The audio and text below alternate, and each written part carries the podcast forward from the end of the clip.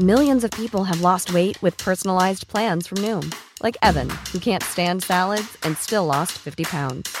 Salads, generally, for most people, are the easy button, right? For me, that wasn't an option. I never really was a salad guy. That's just not who I am. But Noom worked for me. Get your personalized plan today at Noom.com. Real Noom user compensated to provide their story.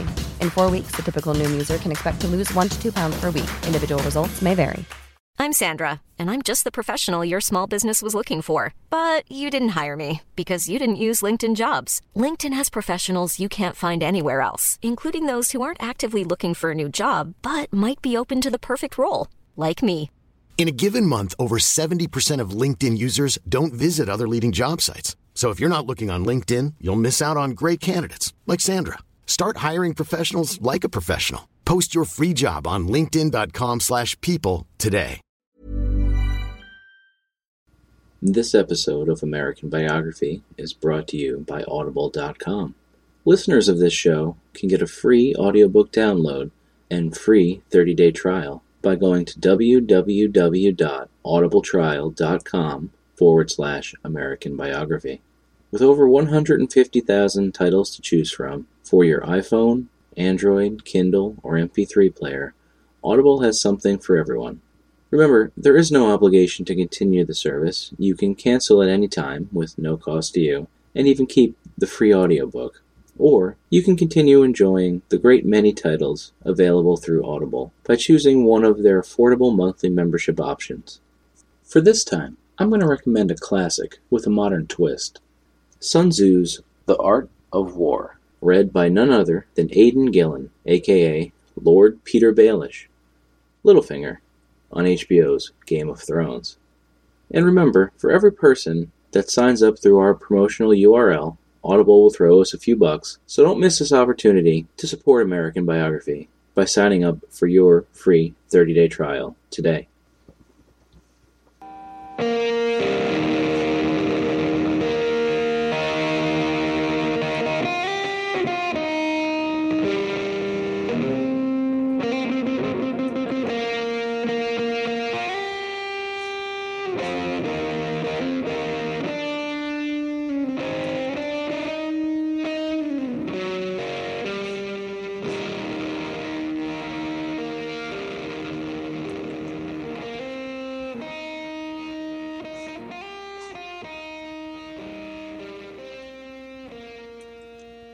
Hello, and welcome back to American Biography The Life of John Marshall, Episode 6 Soldiering On and On and On. Last time, we discussed at some length the terrible conditions of the American winter camp at Valley Forge, and amidst the suffering of the soldiers, we were able to catch a glimpse of the upbeat and waggish character of John Marshall as he struggled to keep his compatriots' spirits from foundering. As the spring of 1778 bloomed, and von Steuben's training was absorbed by the Continental troops, a much more disciplined and technically proficient Continental force began taking shape. The men learned how to use and maintain their weapons correctly, and received instruction on the proper use of bayonet. They also practiced tactical maneuvers, such as marching in a column of fours, and how to break from a column to form up a line, and collapse a line to form up columns. Besides the new and improved Continental Army 2.0, other important developments were on the horizon. You may remember that I briefly alluded to a little battle in upstate New York back in episode 4. That was the fall of 1777, and American General Horatio Gates had delivered the grandest rebel victory of the war to date with his win at Saratoga. And this had been the decisive event that France used as a pretext to formally recognize the United States as an independent nation, thereby allowing the previously clandestine aid to become a torrent of military supplies, munitions, men, and much needed naval forces, which deprived Great Britain of its previously unchallenged dominance of the coastal waters and ports of the North American Atlantic coast. At the same time as things were beginning to look up for the Patriot cause, the British High Command was undergoing a shake-up. Despite spending a comfortable winter in the captured rebel capital of Philadelphia, General Howe had been under severe criticism back home for his North American strategy and resigned. He was replaced by his second in command, one of his critics, Sir Henry Clinton, in the April of 1778. As the war now became global upon France's entry into the conflict, Clinton, in accordance with a new British strategy of consolidation on the continent, began making preparations to evacuate Philadelphia in order to return to New York City and shore up that British stronghold. Washington had hoped for an early chance to test his newly minted army, and Clinton's slow retreat across New Jersey with his baggage train provided that exact opportunity. Washington dispatched Daniel Morgan's light infantry to harass and further slow the British forces. By felling trees and sabotaging bridges, the light infantry sufficiently impeded Clinton's progress as to allow the pursuing Washington to not only catch up but attack the British rear. On June 28, 1778, Washington ordered General Charles Lee forward with an advance force to initiate the attack, while Washington was to follow with the American main force shortly after. For reasons not entirely clear, Lee began retreating almost as soon as the engagement commenced, and word soon filtered back to Washington that something was amiss, and he rode out ahead of his main body to see just what the hell was going on.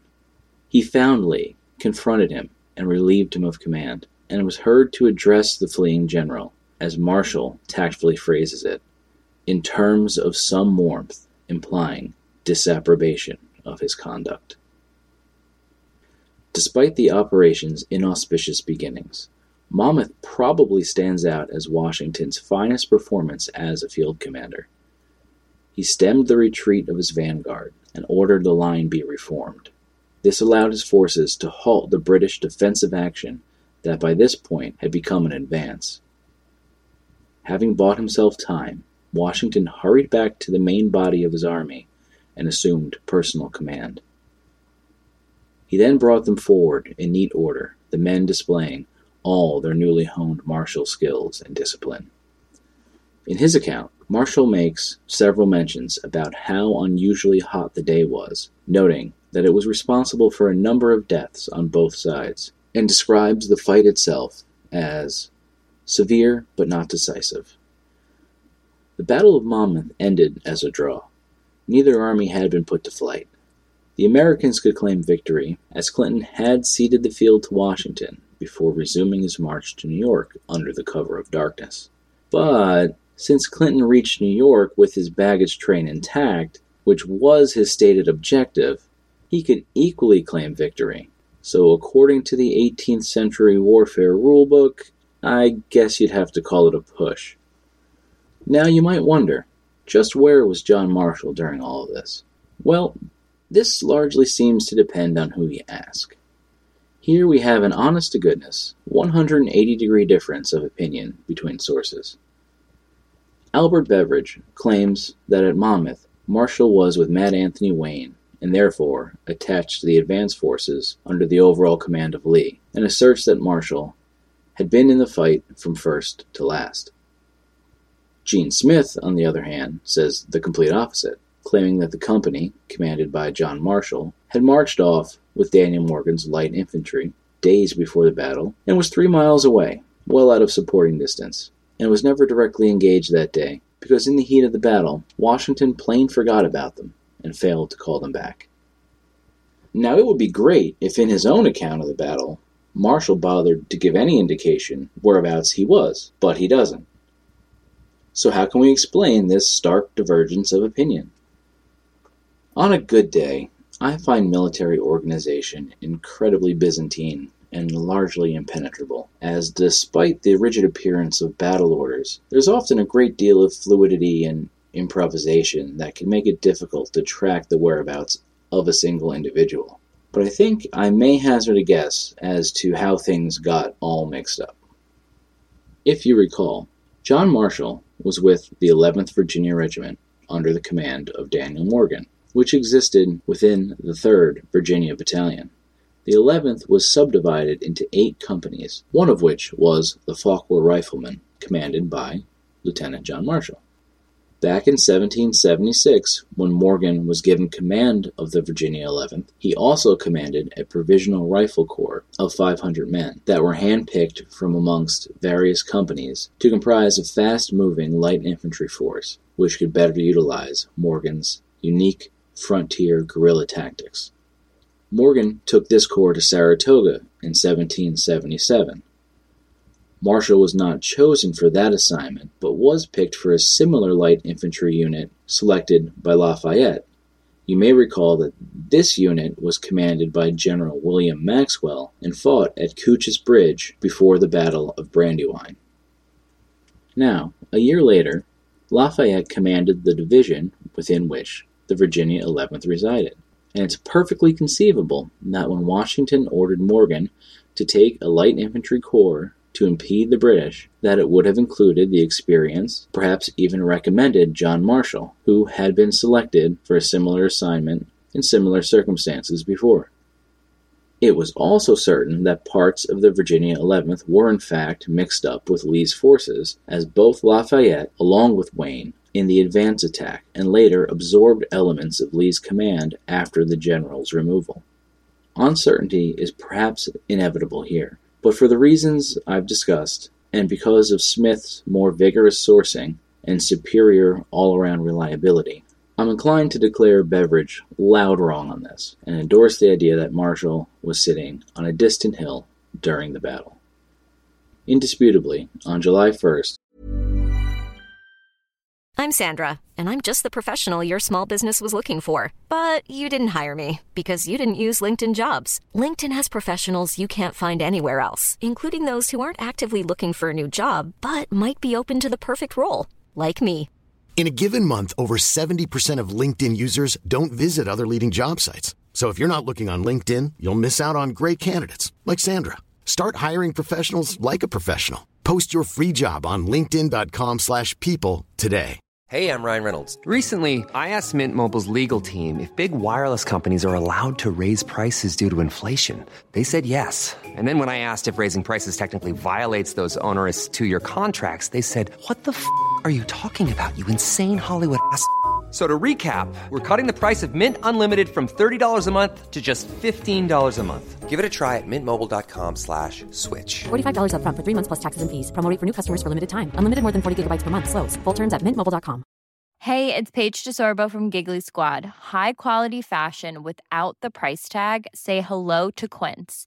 I'm snagging high-end essentials like cozy cashmere sweaters, sleek leather jackets, fine jewelry, and so much more. With Quince being 50 to 80% less than similar brands.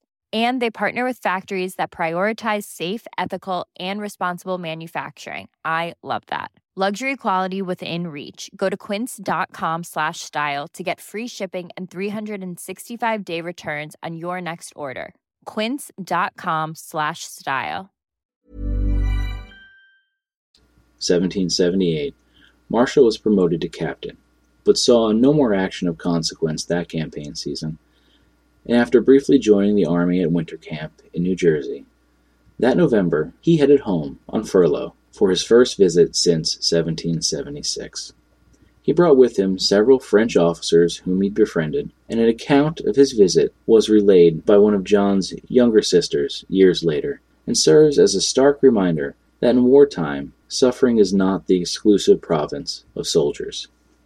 When supper time arrived, Mother had the meal prepared for them, and had made into bread a little flour, the last she had, which had been saved for such an occasion. The little ones cried for some, and brother John inquired into matters. He would eat no more of the bread which could not be shared with us.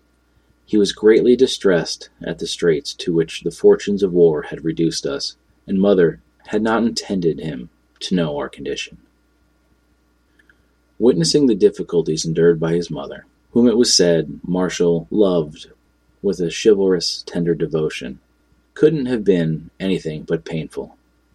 Her great great granddaughter described Mary Keith Marshall as a woman of great force of character, and with her husband and oldest sons gone off to war, she, like so many women who have served on the home front, demonstrated great strength, determination, and courage to keep her family and property safe and intact through times of hardship, scarcity, and uncertainty. Marshall and Company returned to the Army in May 1779 and took part on the assault of Stony Point near Kings Ferry, New York. Kings Ferry was a crucial link of communication between the New England and Mid Atlantic states, the strategic importance of which would have been recognized by both sides. The ferry was dominated by two points of land on either side of the North River Stony Point and Verplancks Point, both of which the British had fortified. Washington wanted to storm both strongholds simultaneously, but deemed the coordination of such an attack impossible, and settled on taking Stony Point on the west bank of the river first. Marshall describes Stony Point as a commanding hill projecting far into the Hudson, which washes three fourths of its base. The remaining fourth is, in a great measure, covered by a deep marsh, commencing near the river on the upper side, and continuing into it below. Over this marsh there is only one crossing place, but at its junction with the river is a sandy beach, passable at low tide. On the summit of this hill stood the fort, which was furnished with heavy ordnance. For this action, again, a body of light infantry was selected, which again included Marshall, but this time it was placed under the command of Anthony Wayne, rather than Daniel Morgan, who had resigned in disgust several weeks earlier in protest at having been passed over for brigadier general. Marshall did not take part in the initial assault on the fort, but was part of the covering party that were to, as he puts it, reach the scene of action in time to cover the troops engaged in the attack, should any unlooked for disaster befall them.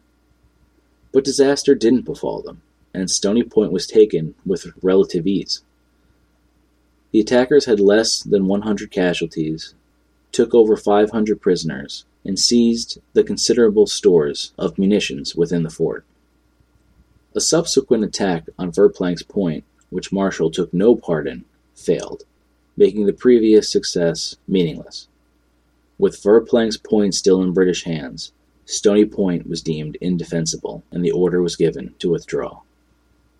Two months later, on August 19th, Marshall was once again part of a covering party for a light infantry strike force, this time under the command of Major Henry Lee, who led a midnight strike upon a former rebel fort now occupied by the British at Paulus Hook, New Jersey. Like Stony Point, Patriot forces were successful, taking 159 prisoners, but made no attempt to hold the fortifications, and these were simply retaken by the British after the Patriot withdrawal. The action at Paulus Hook was followed by an extended period of relative inactivity until Washington put the army into winter quarters at Morristown, New Jersey, in December of 1779. However, many in the Virginia regiments were approaching the end of their enlistment periods, including a full third of Marshall's company. Therefore, they were sent back to their native state. Once arrived, those who had served their terms were discharged, while supernumerary officers like John Marshall were given an extended furlough until new troops could be raised. But in reality, except for a singular later incident, which we'll discuss when it happens, Marshall's military career was effectively over. Now, we've spent five episodes detailing Marshall's wartime experiences, not because I'm particularly fond of military history, because I'm not, but because these were important formative years for a man who would go on to spend nearly 40 years at the pinnacle of national power, and because understanding how these experiences came to shape his worldview will help us identify his motivations as we move forward in his and America's story. Of Marshall's Army years, Beveridge writes no one can really understand Marshall's part in the building of the American nation without going back to these sources. For, like all living things, Marshall's constructive opinions were not made, they grew. They were not the exclusive result of reasoning, they were the fruit of an intense and vivid human experience working upon a mind and character. His time serving in the military indelibly shaped the young Virginian. This experience was not unique to Marshall. Many who served in the Continental Army and marched from one end of the continent to the other, fighting in places with unfamiliar names and alongside men from far off places, made the Continental Army one of the only true national institutions of the Revolutionary period. And it's not surprising that many who came out of this institution held distinctly nationalistic views. Marshall was a keen observer and undoubtedly recognized that Congress and the states hampered the war effort by often failing to achieve unity of purpose and by, at times, seemingly working at cross purposes with one another.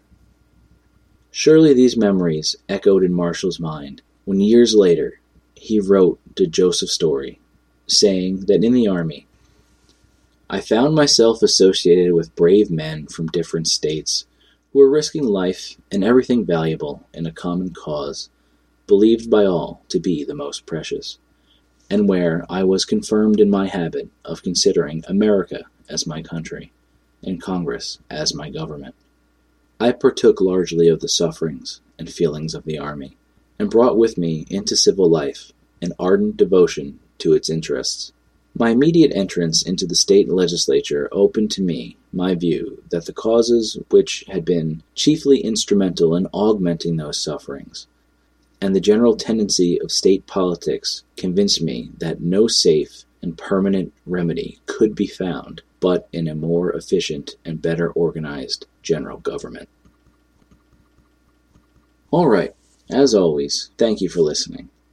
If you have any suggestions, comments, questions, or concerns, please send them to me at AmericanBiographyPodcast at gmail.com.